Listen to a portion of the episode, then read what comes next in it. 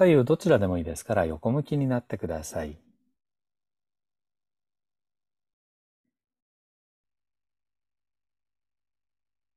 で、今どっち側に横向きになってますでしょうか。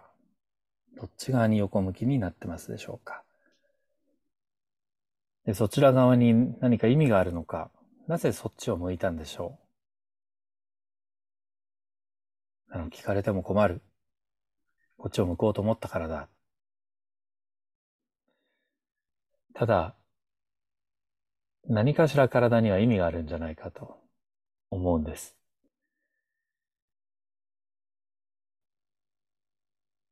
ではもう一度仰向けになっていただけますか。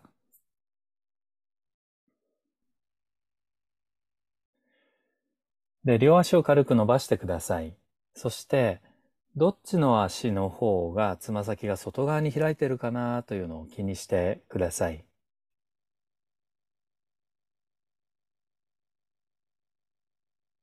それから膝のお皿、どっちの方が外側に開いてるかなというのを気にしてください。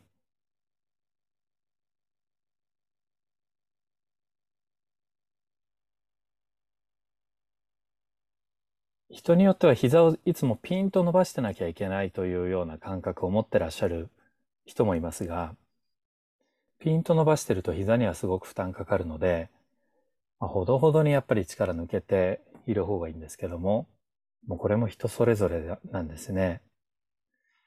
左右どっちの足の方が疲れているという感じがするでしょう。あえて夜ですから疲れてるというふうな聞き方をしてしまいましたが、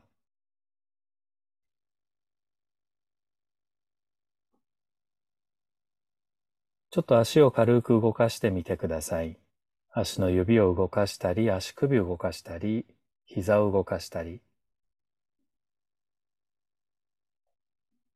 どちらの方が軽く動きますか？あるいは重苦しいなぁと感じるでしょうか？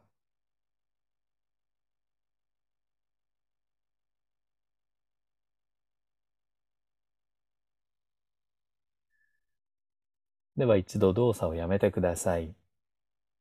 今からこの足の力が抜けていく、抜ける、あの、動作をやってみますね。まず足首を軽く内側に曲げたり、えー、つま先を内側に曲げたり、外側に曲げたりしてください。えっと、曲げるというか、まあ、動かす。つま先が内側を向いたり、外側を向いたり、右足だけお願いします。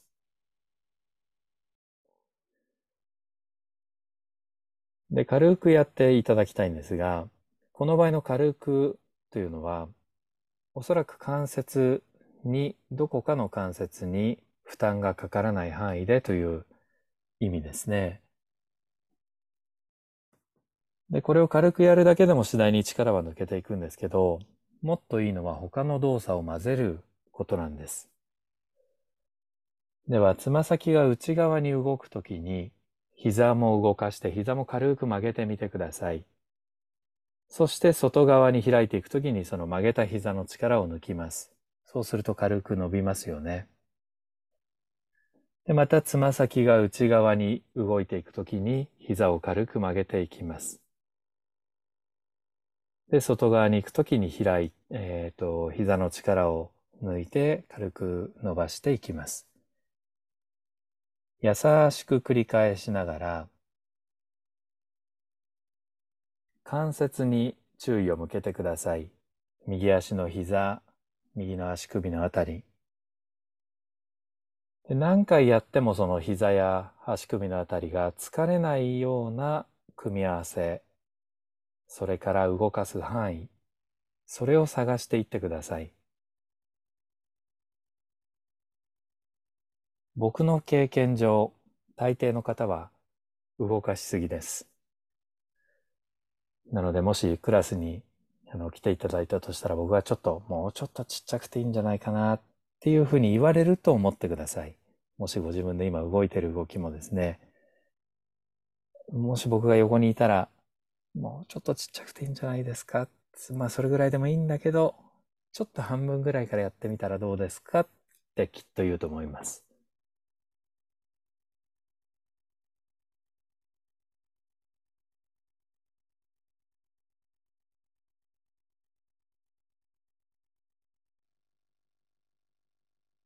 これはほどほどにやれてるかどうかというのって自分で判断しなきゃいけないから、あの何基準にするか難しいんですけど、気持ちが穏やかでいるかどうか、これは判断の基準になると思うんですね。それから息が止まっていないかどうか、息が制限を受けてないかどうか、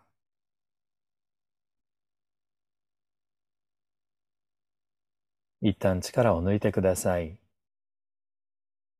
比べてください。左右の足の感じ、足首周りの太さ、はっきりしてるかどうかの感覚、膝周りの太さ、あるいは軽さ、軽く足首を動かしたり、膝を軽く曲げたりしてみてください。左右で違いがあるでしょうか。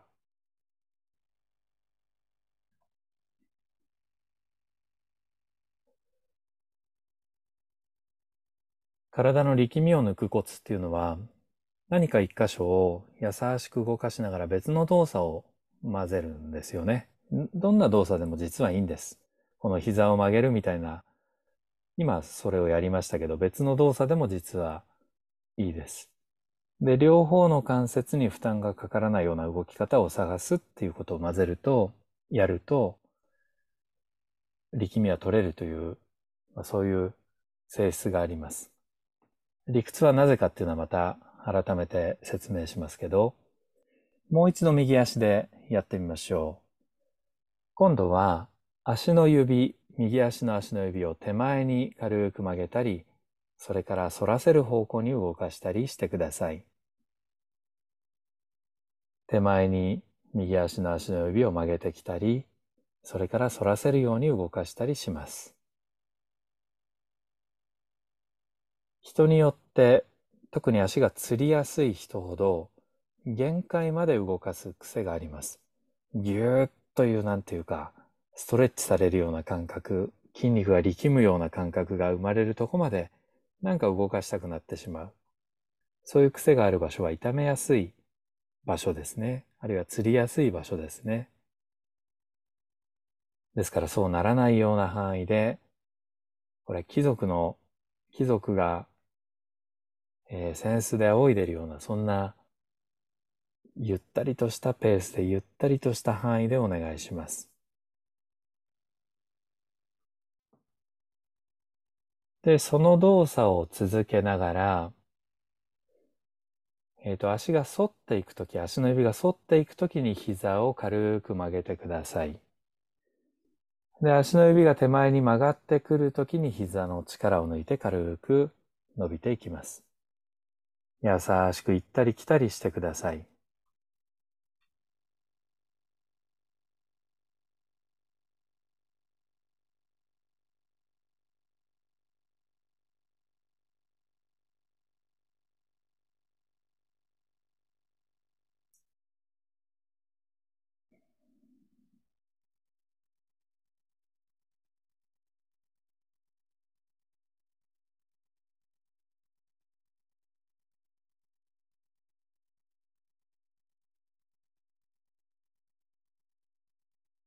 ゆったりとした気持ちでやれていますか？うまく組み合わせがなんか見つからなくてイライラしたり焦ったりしますよね。うまくできないとき。そういうときは動作を小さくして動くか動かないかの間でちょっとだけやってみる。タイミングだけを合わせてみる。そのちょっとを探せるかどうかっていうのがこういう動作をやるときのコツだと僕は思ってるんですけど、焦ってる中で動作を落ち着かせようとするんじゃなくて、まずはゼロ、まあ、ないしはいち、それぐらいの間で焦らない場所を探すと。それがコツだなぁと僕は思ってます。では力を抜いてください。動作をやめて、呼吸を楽に。右側、左側、比べてください。足の指の感じ、軽く動かしてみるといかがでしょう。うまくいくと右足の方が軽くなったなという感じがするんじゃないかと思いますけど、いかがでしょうか。これ教室だとつらずにできたら軽くなりますっていう言い方するんですけど、もうやってるだけでつっちゃう人もいるんで、今度左足いきますよ。右足でつった方、左足リベンジ、もっとソフトにお願いします。まずは左足のつま先を内側に向かって動かしたり、外側に向かって動かしたりしてください。で、この時に膝がどうでしょう。膝も動いてますか？あるいは膝あんまり動いてないでしょうか。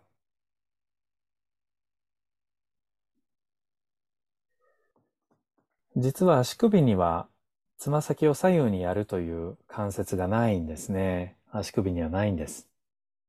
なので、つま先が内側外側にもし動けているとしたら、膝が軽く動いているか、それから足首ではなくてその先、足の中の関節が動いているかなんですね。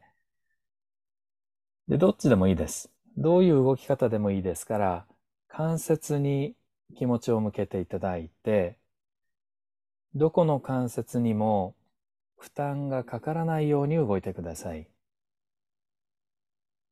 力み、ストレッチ感覚、頑張ってるなぁという感じ、それはすべて一箇所の関節だけが頑張っている時に生まれる感覚なんですね。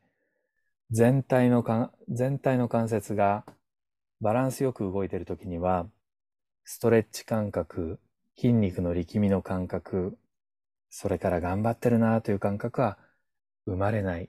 あるいはすごく生まれづらいですね。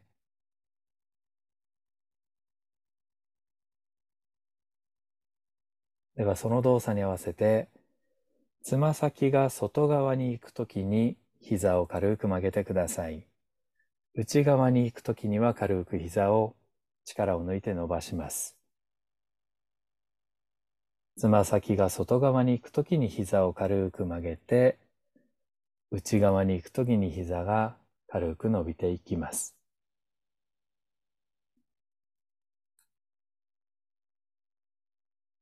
呼吸を楽に。呼吸が楽でいられる範囲の小さな動作、あるいは間をたっぷりとってください。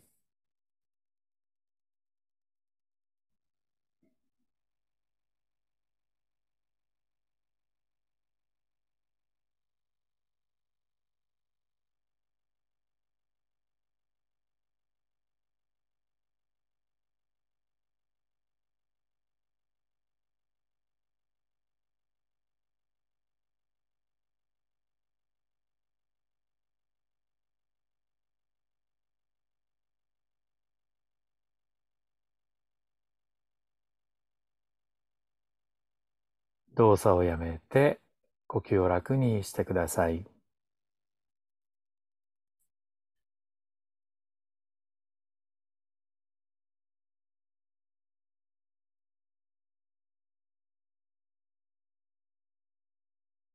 足の指を優しく動かしてください。動かす方向は、つま先が手前の方に動いたり、それから反ったりするような動作です。細かいことは気にせん。気にしないで、ただ指の関節に遊びが常にあるようにお願いします。ぎゅーっとならないように柔らかくお願いします。人によっては指がもう完全に緊張して、ほとんど動かない時もあると思います。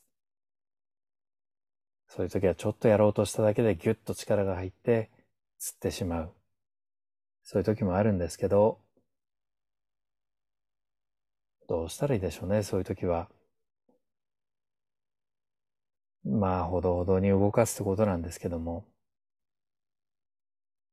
では、つま先が手前に来るときに左の膝を内側に動かして、そして、つま先が遠くに行くときに膝を外側に動かしてください。曲げたり伸ばしたりは適当にお願いします。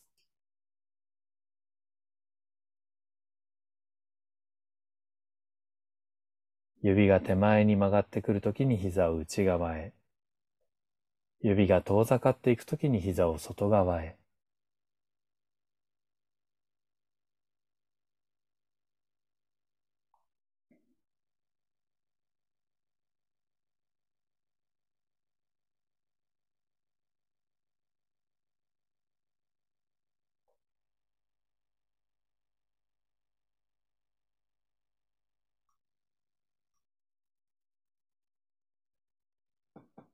では動作をやめてください。足を軽く動かしてみて、最初の時より足が少しでも楽になっているといいんですけども、どうでしょうか。これは日中、こんなに丁寧にやらなくてもいいです。日中だったら本当にじゅうびょう、ごびょう、さんじゅうびょう、そんなもんでも十分です。音声アップしておきますので、ぜひやってみてください。では左右どっちでもいいですから横向きになってください。このまま眠ってしまえるような体勢をとってください。仰向けの方が寝やすいわという方は仰向けでお願いします。そしてお腹に手を当ててください。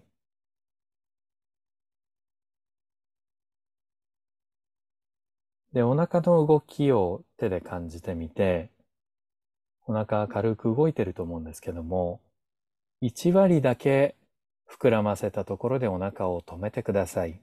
今触ってるところだけ止めればいいです。他は全部動いてください。あの、動いていいですよという意味です。動かさなくてもいいです。で、今手が触れているところはいちわりだけ膨らんだところで止めておきます。にわり膨らむこともなければ、へこんでくることもありません。そうすると胸やお腹を、お腹の他の場所をたくさん動かすことになりますよね。お腹の一箇所を止めておくということは、それ以外の場所がたくさん動き始めるということでもあります。よね。どうでしょ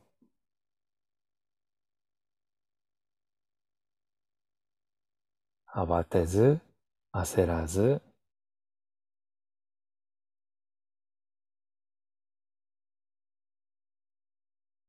これは本当に内臓の運動になります。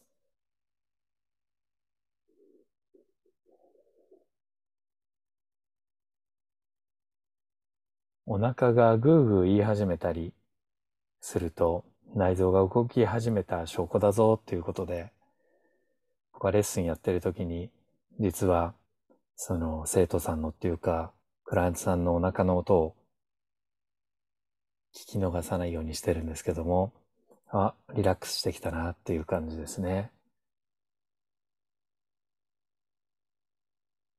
では動作をやめてお腹の力を抜いてください。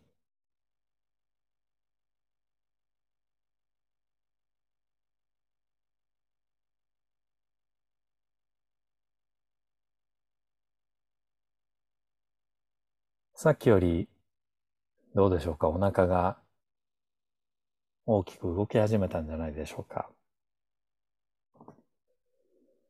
ではアルゼンチンの呼吸法をやっていきます。とっても簡単です。呼吸法と言いますけども、お腹に軽く手を当てて、手を当てたい場所に当ててください。そして呼吸はゆったりとご自分のペースで、頭の中で数字を数えてください。いちからじゅうまで同じペースで数えます。いち、に、さん、そんな感じ。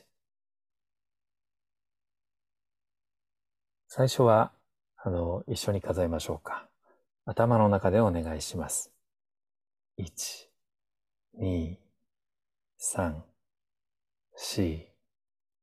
ご、ろく、なな、はち、きゅう、じゅう。そしたらまたいちに戻ります。いち、に、さん、よん、ご、ろく、なな、はち、きゅう、十。で、こう数えていくと、いつの間にか何か考え事をしているご自分に気づくと思うんですね。特に嫌なことなんかがあった人は、その嫌なことを思い出して、そのことをいつの間にか考え始めたりすると思うんです。これを教えてくれたアルゼンチンのその単語のチャンピオンなんですけど、彼なんかは大会失敗するんじゃないかとか、浮かぶんだそうでなんですね。失敗するんじゃないかとか、なんか緊張してきたとか、大会までもうすぐだ。いろんな嫌なことが浮かんでくるっていうんです。浮かん、最初はですね、浮かんでくるのは、浮かんできていることにも気がつかないと思うんです。考えて不思議ですよね。いつの間にか浮かんできている。でも気づいた時には、チャンスと思って、ラッキー、つまり気づいたってことなんですよね。もう浮かんでくるのは止められない。でも浮かんでることに気がついたらラッキー。また数字のカウントに戻ります。これすごく瞑想的ですよね。